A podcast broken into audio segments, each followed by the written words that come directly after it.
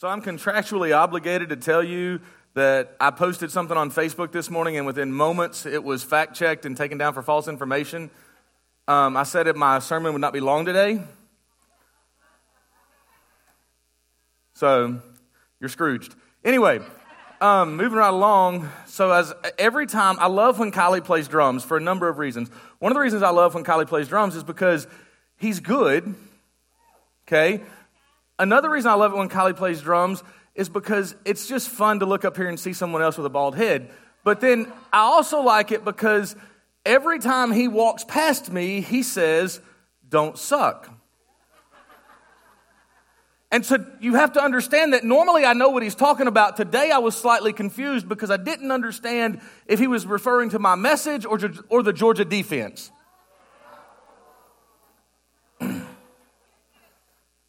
Too soon? Too soon?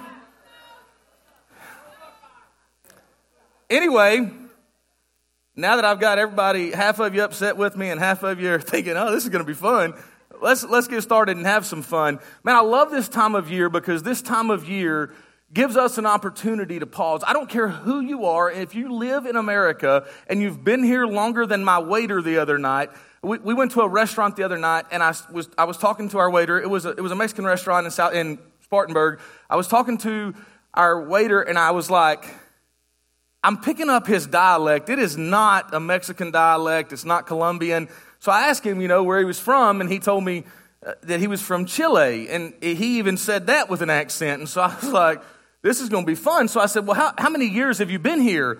And he responded to me in Spanish, cinco meses aquí, which is five months here. So I was like, oh, this is going to be real good, which explains why our order was not exactly right. That being said, though, unless you're that guy who's only been in the United States for a few months, you can't live in our country and not have some type of understanding of what Christmas is. You may not know the spiritual meaning behind it, but you know at least the retail meaning behind it. You know that the Christmas season impacts everything in our life, right? And so you can't live here and not be impacted to some way by this time of year. And what I love about this time of year is that when uh, everything else is chaotic around us, this is the time of year that everyone can somewhat pause. I know we're busy, and when I say pause, I don't necessarily mean the calendar, but I mean our thought processes. We can pause for a minute and kind of kind of reflect and kind of come back to center, if you will. I don't know if, if this is just me, but do, does anybody else out there, do you have things in your life that get so chaotic and so um, so much confusion that you're like a new tile, uh, like a new bathroom, a new golf ball teed off in a tile bathroom. Your your mind is just bouncing all over. Is it? Am I the only one like that?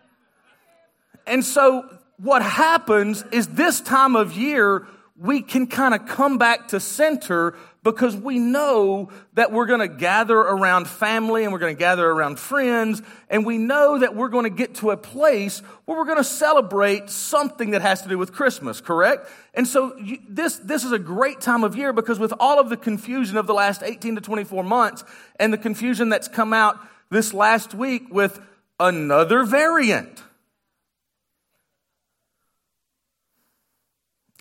My name is not Greg Locke and I will not be political. I will not sacrifice the calling that God has placed on my life at the altar of political relevance. I will say this there's going to be another variant, and another variant, and another variant, and another variant.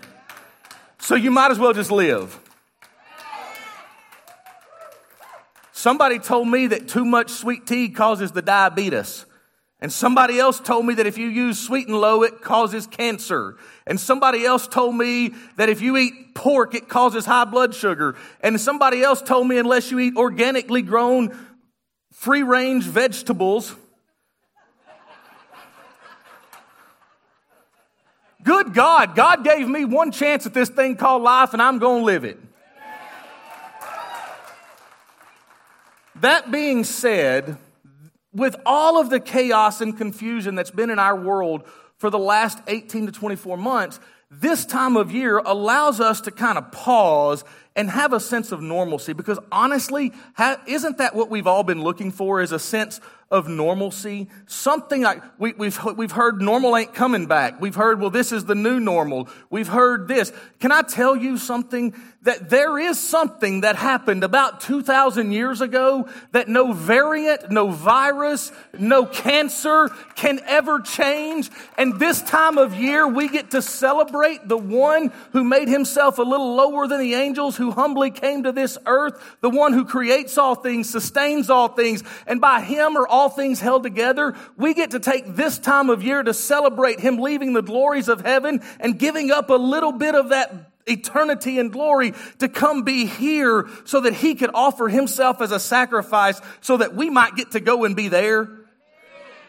We can have a sense of pause and a sense of normalcy. But let's talk this morning about some things that would steal that joy from us. I mean, you think about this. The, the creator of the universe left the glory of heaven and came here and paid a debt he didn't know to pay a price that you and I could not pay so that we might be made right with God. And we get to celebrate that. But let's, let's think for just a few moments. What are some things that can steal the joy? And I, Gary and I were talking about some things that steal our joy this time of year. And for, he's going to talk about some others, but man, I can think about a lot of things that will steal your joy. But can I tell you something?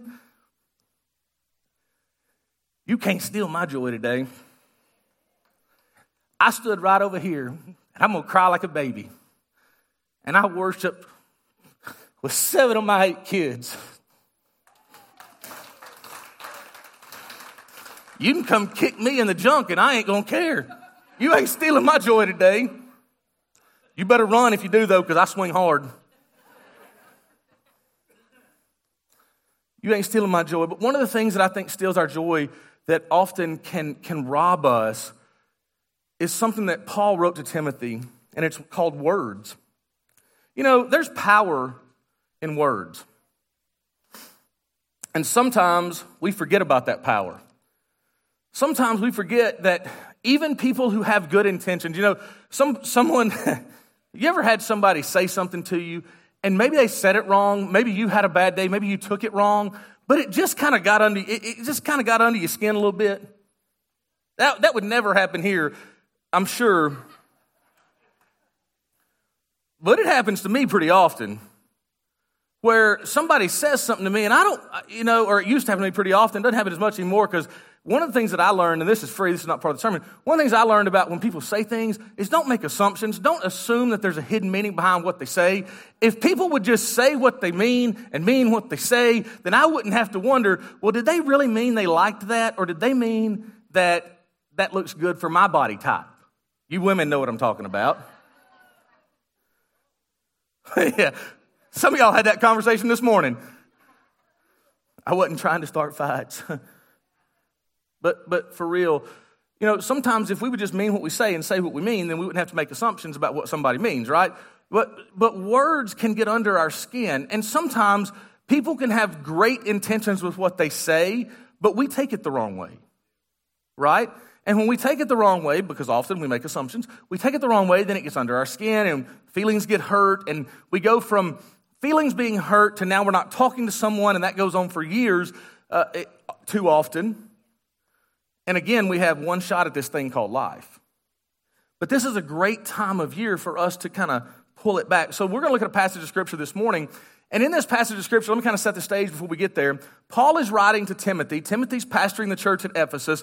Paul is writing to Timothy, and what's happened in the church of Ephesus is there have been some people who have good intentions who have come in and they have begun teaching some things that are false doctrines. We would call them false teachings and things of that nature. And so they've begun teaching this. And Paul is writing to address that. He's writing both to Timothy as the pastor of the church, but he also knew that this letter would be read aloud in the church. And so that the people who were teaching the false things, as well as those who were hearing the false things, would hear this letter being read to them. And so that they would all learn together. And so in this text, Paul is writing to correct some false teaching. And as he's writing to correct this false teaching, he tells us some things as well as the church at Ephesus, that we can learn and apply in our lives today. And y'all, one of the things that I have learned over the last, I don't know, 20 years in ministry is that too often we make God's word harder to understand than what it is. Now, there are some names in the Old Testament that I'm not even going to try to pronounce. Okay? There's some names in the New Testament I'm not going to try to pronounce. And I'm not going to tell you that I have all the doctrines understood and that I understand every bit of it. If you come up to me after church and you ask me what I think about end times prophecy, I'm going to look at you and say, I think you need to know Jesus as your Savior. That's my thought on end times prophecy. Because can I tell you something? If you don't know that, end times prophecy don't matter to you. It's going to be a bad day. Okay?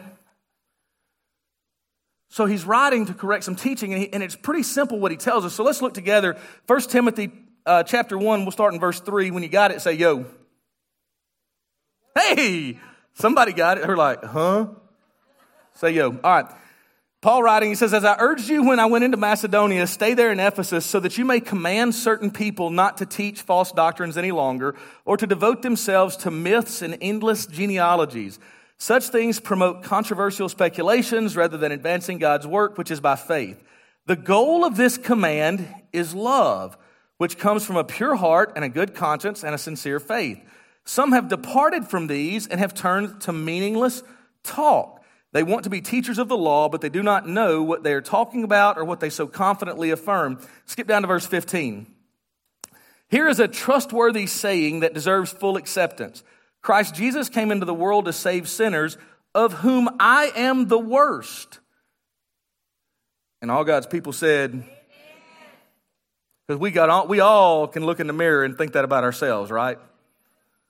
Of whom I am the worst, but for that very reason I was shown mercy so that in me, the worst of sinners, Christ Jesus might display his immense patience as an example for those who would believe in him and receive eternal life. Now, to the King, eternal, immortal, invisible, the only God, be honor and glory forever and ever. Amen. It's almost like we sang some of that a little while ago. I had no idea they were singing that song, by the way. None. So, what are we seeing in this text about how words can steal our joy and what our response should be when words that would steal our joy come in? I mean, think about this for a minute. What's happening basically is, the, is these false teachers have come in and we don't know exactly what the content of their teaching was, but what we what most scholars believe they were teaching is things that aligned with Jewish culture and so uh, a Jewish law as well. And so they were teaching that they had to not just believe in Christ, but also follow the Mosaic law. And, and so if you're putting people back under the same bondage that they have just come out of, we would call that a, a form of Phariseeism. And so what's happening is that is Paul is say is teaching Timothy Uh, about the, to, what to teach the church, and he's saying, remember the power or recognize the power of the tongue. These words are important. When, when people start teaching, for example, if someone told you something that was not exactly accurate and you began to base your life on bad financial advice that you received that wasn't accurate financial advice, and then all of a sudden you began to lose money as a result of it, would you keep listening to that person? Like there are power in those words. Like those words have power. And so oftentimes words have power. When we speak, we need to speak life into other people. When people speak to us, we want them to speak life into us. And so we need to be speaking life. Well, what, how do we speak life to someone? Can I tell you this? We have to tell people the truth. But we have to season it with grace. You can tell people the truth and do so and be a jerk, and they don't hear you because of how you seasoned it. If you season it with cayenne versus seasoning it with salt, and season it with some, something that's going to give it some flavor. I can tell you right now, if you bring something to my house or to my mother's house and you have more than, I don't know, two flakes of cayenne pepper in it, my mother will notice it. She will start sweating. And she will talk about how spicy it is. Okay? My mother thinks that Dr. Pepper is spicy.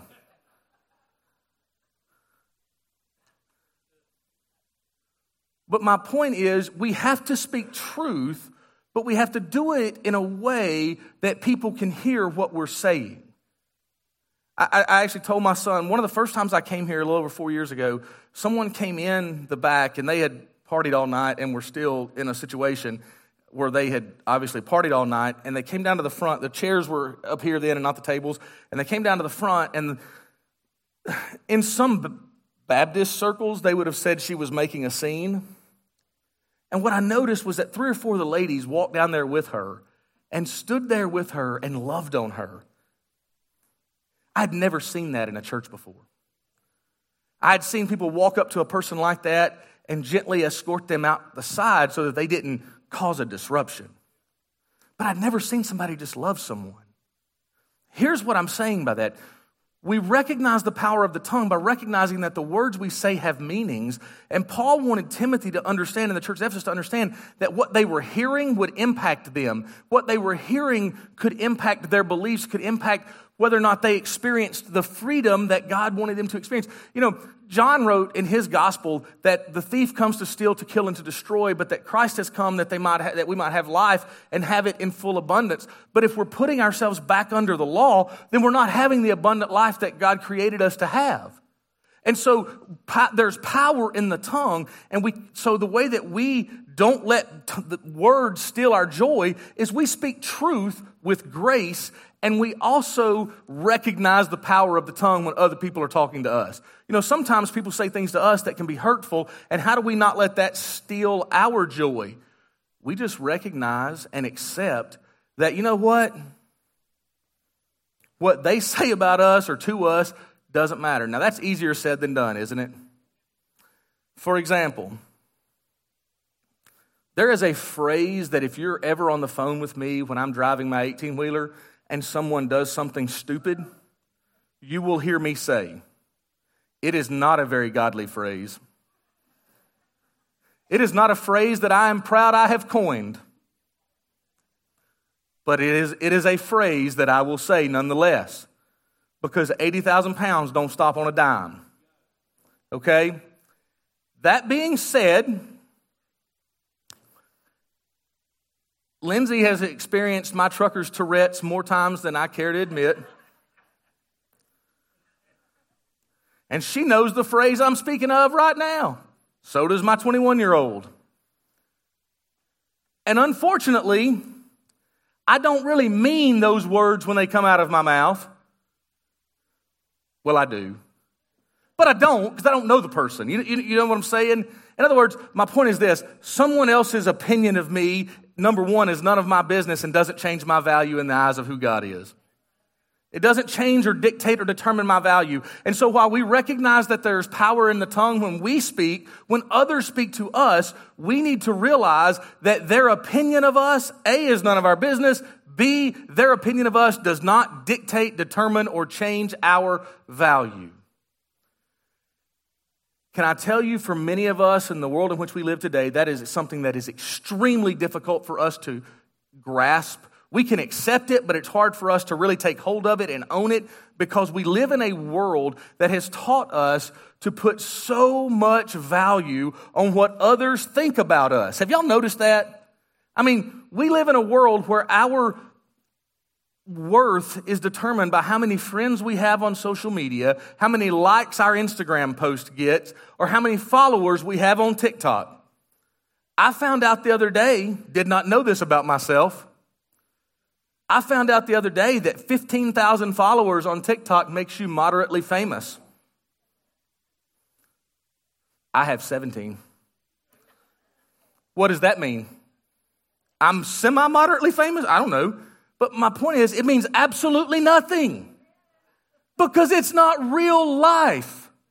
Anybody can portray that, right? Anybody can post on social media. And so, what we have to do to not let someone's words steal our joy is understand who we are.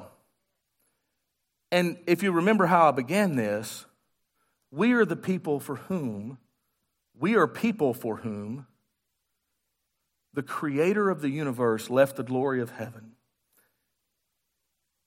came to this earth in the most humble of ways so that he might live as a homeless carpenter to pay a debt he didn't owe. If that alone doesn't give you value, no amount of Instagram followers, no amount of TikTok followers, no amount of Facebook friends, no amount of likes on a post will get you value. Because those things all change. The value that was assigned to you by Jesus leaving heaven and offering himself for you is something that can never be changed. One of the things that growing up in Baptist churches, one of the things that I often heard was that we were worse than we thought we are and Jesus still loves us. And while that's true, I'm convinced that people don't need to hear that near as much as they need to hear that we have value and that that value was demonstrated because Jesus left the glories of heaven and came to offer himself for us.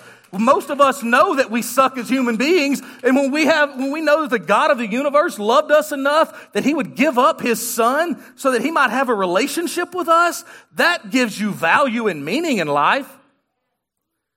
I'm convinced we need more of that and, and maybe not as much beating us over the head. There's a church down the road from our house, and they posted that on their marquee recently um, that you're worse than you think you are, and God loves you anyway. And while I get what they're trying to say, it did not say to me, I think I'm going to get up this Sunday and go hear how bad I am. Because truthfully speaking, if you're like me, you got enough people telling you that. And here's the reality. The person telling you that most often is often the, that you listen to the most is often the person you look at in the mirror every morning. So you don't need to hear the false teachings of those around you. You need to hear the truth that will set you free so that you can live an abundant life. So you recognize the power of the tongue. Second thing that, you, that, that he tells him to do, and this is, this is the point that I'm going to say is makes it so simple, okay? Paul goes on and, and in verse, let me see, like in verse 5. He says, The goal of this command is love. And then he tells him where that, where that love comes from, where it originates. The goal of this command is love. In other words, Paul is telling Timothy, I'm not telling you to correct these false teachers because I'm trying to be a jerk or because I'm trying to exercise my authority. I'm telling you to correct these false teachers because the goal of correcting them is that of love from a sincere faith. Okay, here's the deal go back to the basics.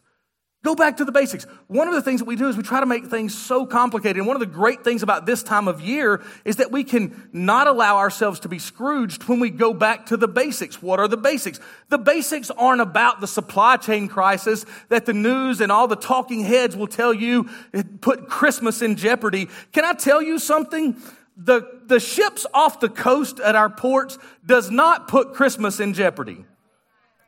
Christmas has not been in jeopardy since Herod tried to take out Jesus. Christmas ain't been in jeopardy since 4 BC when Herod died. I know I just messed some of y'all's calendars way up. You're thinking to yourself, wait a minute, it's 2021.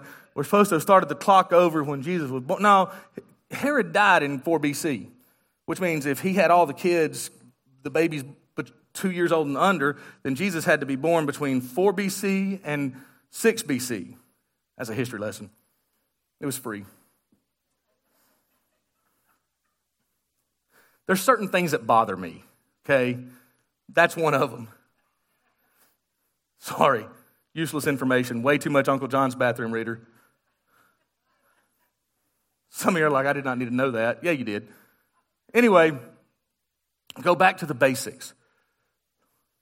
We live in a world that says, oh, oh, no, there's a new variant. We can't visit with family. Oh no, we have to wear masks. Oh no, we have to get another shot. Oh no, we have to do, oh no, we have to, oh no, there's a supply chain crisis. Oh no. Christmas is in jeopardy. No, it's not. Because when Christmas was in jeopardy the first time, God sent Joseph and Mary and Jesus into Egypt so that they could escape persecution.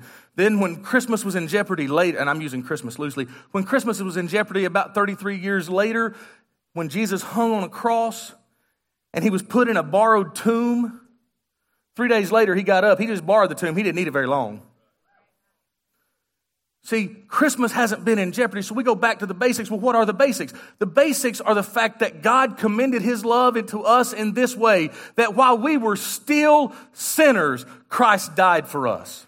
The basics are this the wages of sin is death, but the free gift of God is eternal life in Christ Jesus our Lord. The basics are nothing, all hell may break loose around us, but nothing changes the fact that those of us who know Christ, we have a hope we have a future. We have a Savior. We have a place reserved for us. There's nothing that can steal your joy when you go back to the basics and understand that the God of the universe left heaven, came to earth, lived as a perfect sacrifice, and willingly offered himself so that you and I could have our relationship with the man who created us restored so that we would not have to experience eternal punishment for the result of our sins, but we could experience life in abundance both here and hereafter. We go back to the basics, and there ain't nothing nobody can say that can steal your joy. You get back to the truth. Jesus says what? In John chapter 8, Jesus said, You will know the truth, and the truth will what? Set you free. So all of this junk in the world around us may try to steal our joy. All of these words in the world around us, when you turn on CNN, when you turn on Fox News, when you turn on One American News, when you turn on whoever it is you turn on, it may try to steal your joy. But if you press pause, if you press pause and say, But there is a Savior and you go back to the basics, none of that matters.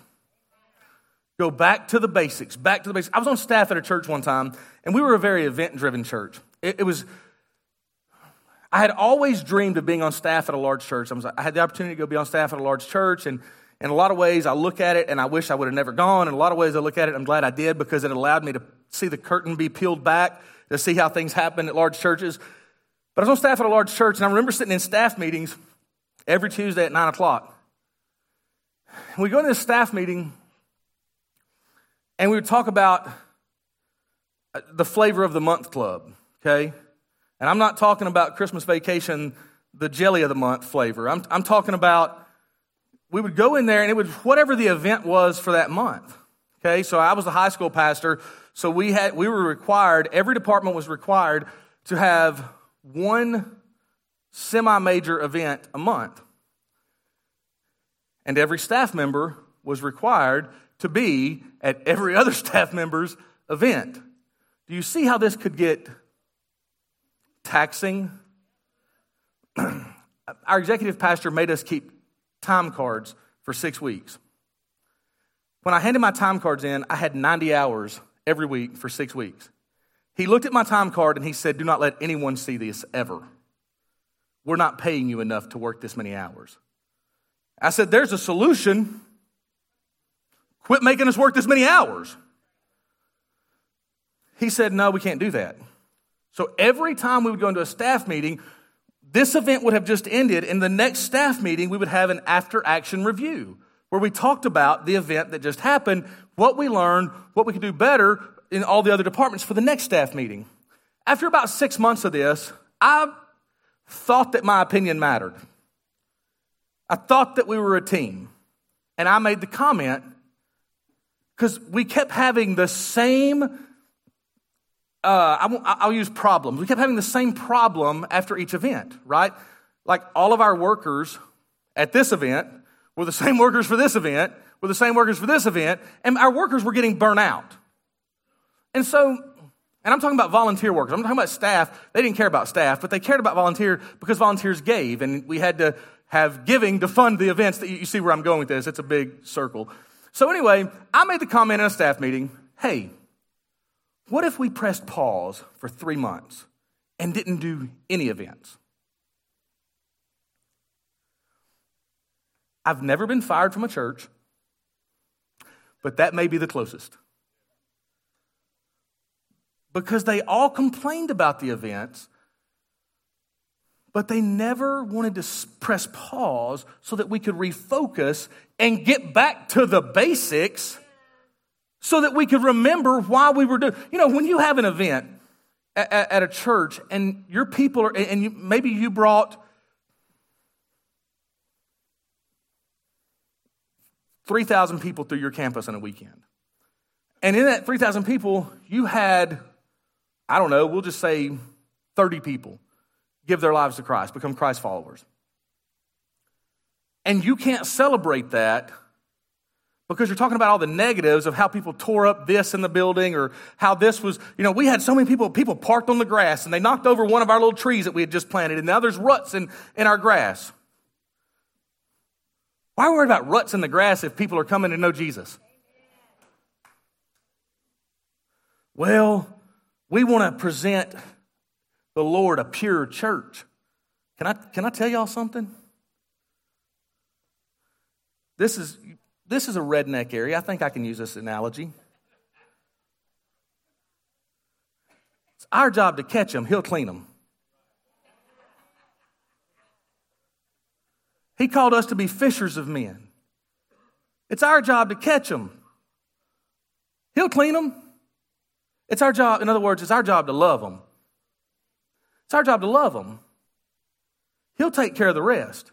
I'm convinced that, you know, we're, we're told in Scripture not to quench the Holy Spirit. I'm convinced that those of us in established churches have done more quenching of the Holy Spirit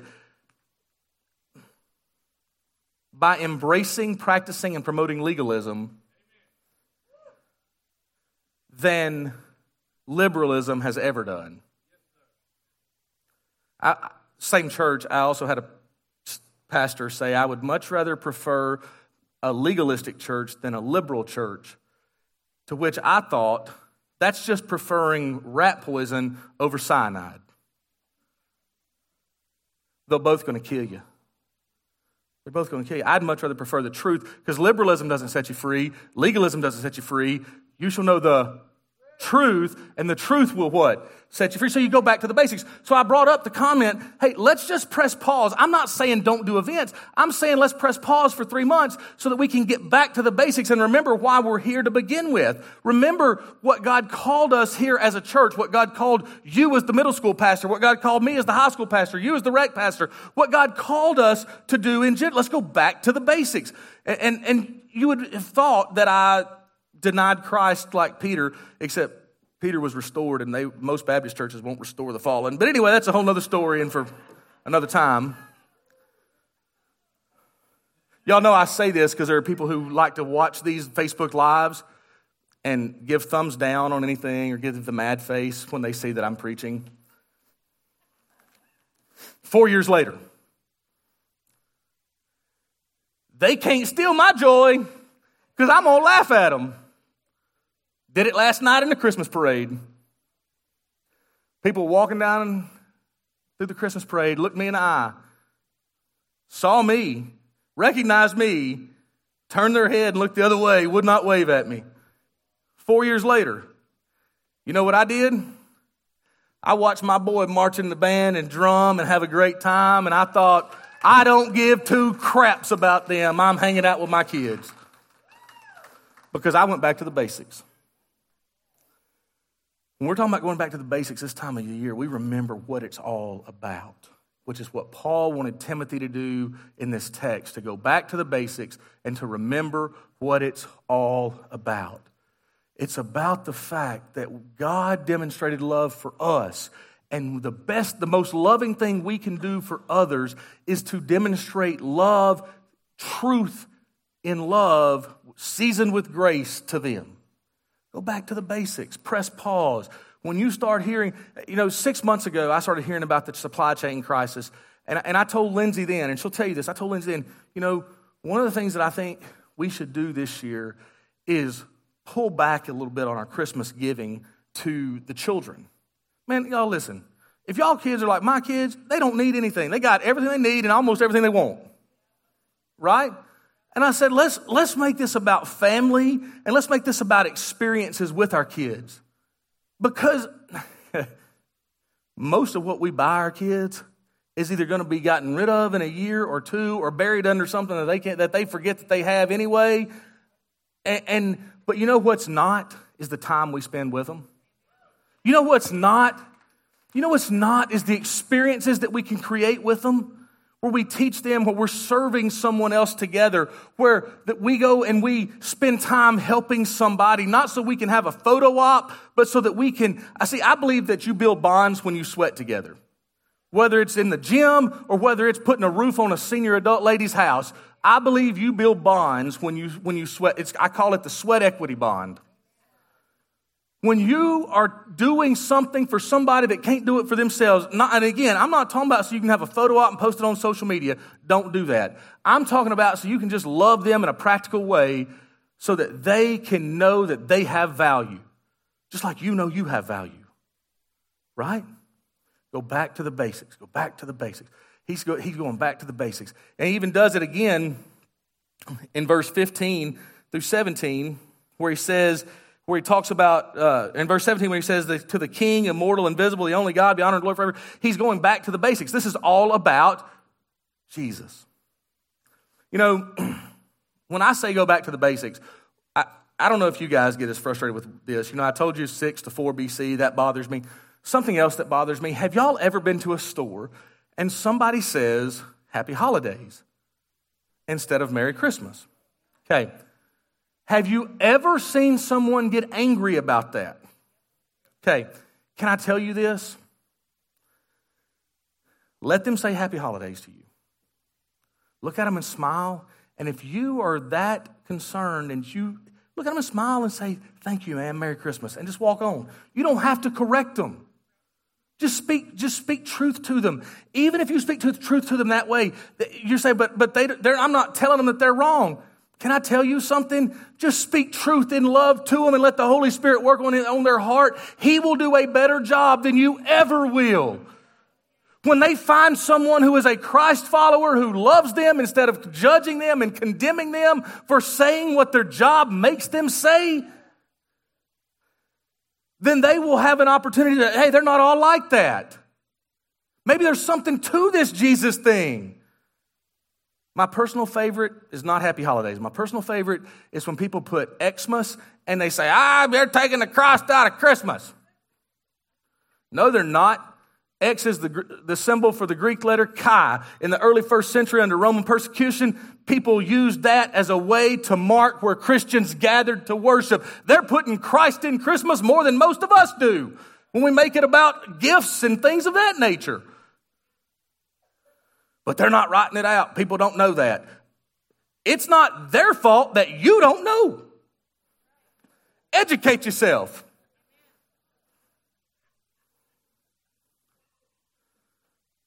So when you feel like you have to correct them, just love them. When you feel like you have to tell them how wrong they are, just speak truth and love them. The Holy Spirit can do his job. He is more than qualified. He's more qualified than me or you or anybody else. It's kind of why he's God. It's crazy how that works, isn't it? Third thing, remember our own purpose. Remember our own purpose. Paul reminds Timothy of Paul's purpose in verse 15 through 16. And then he, in verse 18, we didn't read it, but he reminds Timothy of his purpose. But he tells him, he says, Listen, I was the worst of sinners and God's grace was shown to me so that in me, the worst of sinners, others might see that they too can receive eternal life. Man, so yesterday, I was uh, talking to somebody, and I mentioned that I'd be preaching here this morning.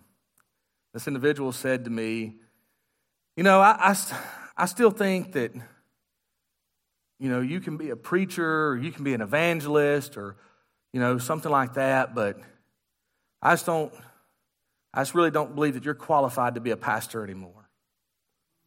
And um, I thought about that. Remember our own purpose. And I thought about what this person said to me yesterday.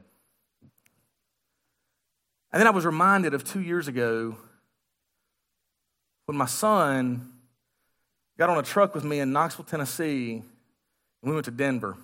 Now, I don't mind telling you the only reason he went to Denver is because we were going to Denver. The only reason he rode me that week is because we were going to Denver. Okay? I don't mind telling you that. I don't mind telling you that the truck stop I parked at had three of them next door to it. I don't mind telling you, we went into all three of them. We didn't, he wasn't old enough. So me and the frog in my pocket went into all three of them. I don't mind telling you that. You're welcome. I also don't mind telling you this That was during the middle of the COVID shutdowns, and I had a grill on the back of my truck. One of the things I love about Action Church is I can tell you all the truth and I can shoot straight with you. So here we go. I walked into the truck stop. I walked next door, bought him something, walked into the truck stop, bought me a six pack of beer. I'm cooking on the grill, having a six pack of beer. He's not cooking, he's having something else. A couple guys come up, a couple other truck drivers come up. They're having a beer with us. We're cooking. And after we talk, and this guy just begins to share his story, and my son's hearing all this. And after that guy left and we got ready to go to bed, my son looks at me and says, Dad, you're still a pastor. You think what that guy said to me yesterday stole my joy? You tell that to the you tell you tell that I'm you tell the people who I still get the opportunity to invest in, to minister to, to love, and to point to Jesus that I'm not qualified to be a pastor. You tell the people who call me when their world's falling apart and they need somebody who's been through hell and smells like fire, and you tell those people when they need somebody who will listen to them that I'm not qualified because I know, regardless of my mistakes, regardless of me being the worst of sinners, I know that my purpose cannot be derailed. I, I am not powerful enough to derail the purpose or to remove the calling that God has placed on my life. Neither are you. You're not powerful enough to remove the calling or to derail the purpose that God has placed on your life. You see, one of the things that I love about the scriptures is that when we begin to see the scripture, we look at, at scripture and we wonder why did Paul write so many letters in the New Testament? Why was Paul the one qualified? Well, God chose him to do so. Yeah, but if you begin to look at Paul's life, you understand some things. Number one, Paul had dual citizenship. Number, so he was uniquely positioned in a place to be able to speak to the Jewish people of his uh, heritage, but also to speak to the Roman people. Paul also had been to a school of Gamaliel. Paul had been, uh, Paul had been to one of the leading scholars of the day. It would be, and, and Gamaliel's school was considered to be the more liberal, so it would be like one of us going to Yale or Harvard or Princeton. And he was uniquely educated to be able to speak to people from all walks of life Paul knew in Philippians chapter 4, Paul said he knew how to speak, he knew how to have it all, and he knew how to have nothing. He was uniquely positioned. The reason he was uniquely positioned is because God, because God used the journey that he had been on from the time he was a child to prepare him to minister to the people that he did. Can I tell you that our own purpose, God has used the unique journey that you have been on in your life, whether you've made every right turn or whether you've got some bumps, bruises, and scars along the way, God's used every bit of that journey to prepare you to fulfill the purpose that he has placed on your life. And that purpose that he's placed on your life is that you might speak life and truth into others so that people might see that if even you can follow Christ, they can too. How do we keep the joy from being stolen? We, re- we recognize the power of the tongue. Yes, we understand that, there, that words have meaning and we go back to the basics and we don't let the news get us all up, all up in arms. We just remember that they tried to cancel Christmas 2,000 years ago and it didn't work then. Go back to the basics. And then we remember our own purpose. One of the things that I love about being a truck driver, I told a buddy of mine one time when I started driving, I said, Man, I feel like I'm wasting away in this truck. And his comment to me was, Don't let yourself waste away. When you park at night, like prepare sermons and, and keep studying and keep doing. And, and I'll be honest with you, I don't often do that because that is not, on a stage, is not always where I get to have and fulfill my purpose. But when that phone rings at 6:30 in the morning, and it's that buddy of mine calling me to tell me that his daughter's in the hospital, in the children's hospital. They just diagnosed her with type 1 juvenile diabetes. Let me quit lying. It's more along the lines of diabetes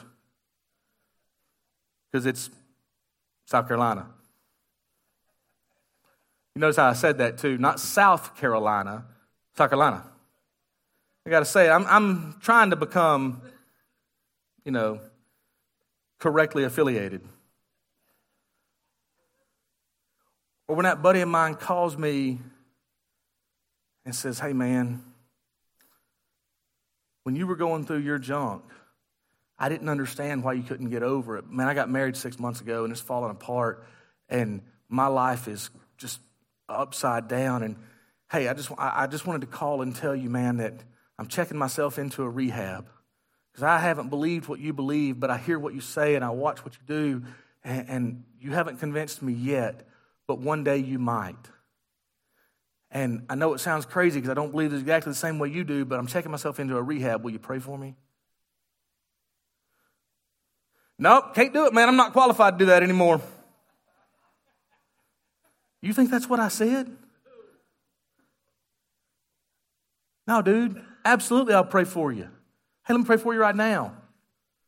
Hey, when he posts that he's been clean and sober for this many days, you know what I tell him? Man, I'm proud of you. Well, can't encourage you. I'm not qualified anymore. Remember your own purpose. God didn't save us just so we can sit, soak, and sour. God didn't save us so that we could sit on the bench. God didn't save us so that we might look back and be like, well, if I'd have been in there, I'd have made this play. God saved us so that we could get in the fight.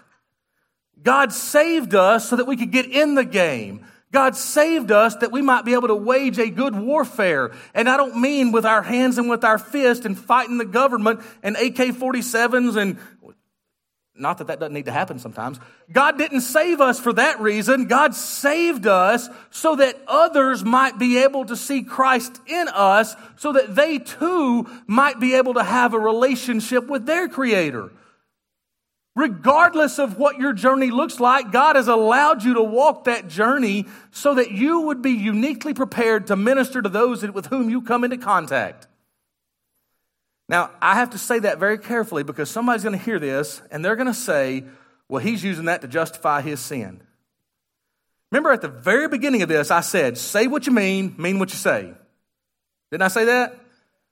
I'm not saying that to justify anything. I'm saying that God is bigger than the power of my sin. God is bigger than the power of your past, and God can uniquely mold it together. It's called Romans 8 28. And we know that all things work together for good for those who love God, who are the called according to his purpose, so that he might be the firstborn among many brethren. Well, there can't be many brethren among whom he might be the firstborn of, meaning that he went from death to life unless there are many brethren, and there can't be many brethren if those of us that God has allowed to walk various journeys, if He can't, doesn't have the power to take the negative and work it for good. I would be willing to bet that every one of you who have some bumps, bruises, and scars would say, you know what? I wish that I could have learned the lessons I needed to have learned without making the mistakes I needed to make, that I made. Right? I, we all wish that. But can I tell you, those of us who walk in redemption also understand that our God is significantly powerful and much more powerful than the pain of our past. And that He takes the pain of our past and He uses that to make it the pathway to victory for other people. So we don't we don't allow ourselves to be scrooged by the words that others say when we remember our own purpose. This time of year, it's easy to be at the store and to get mad.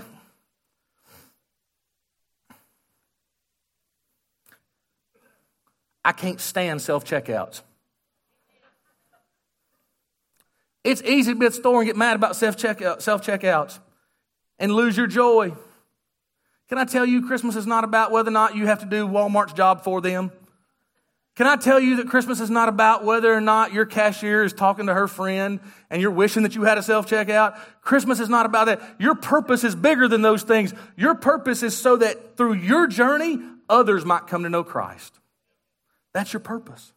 So, how do we keep our joy this time of year?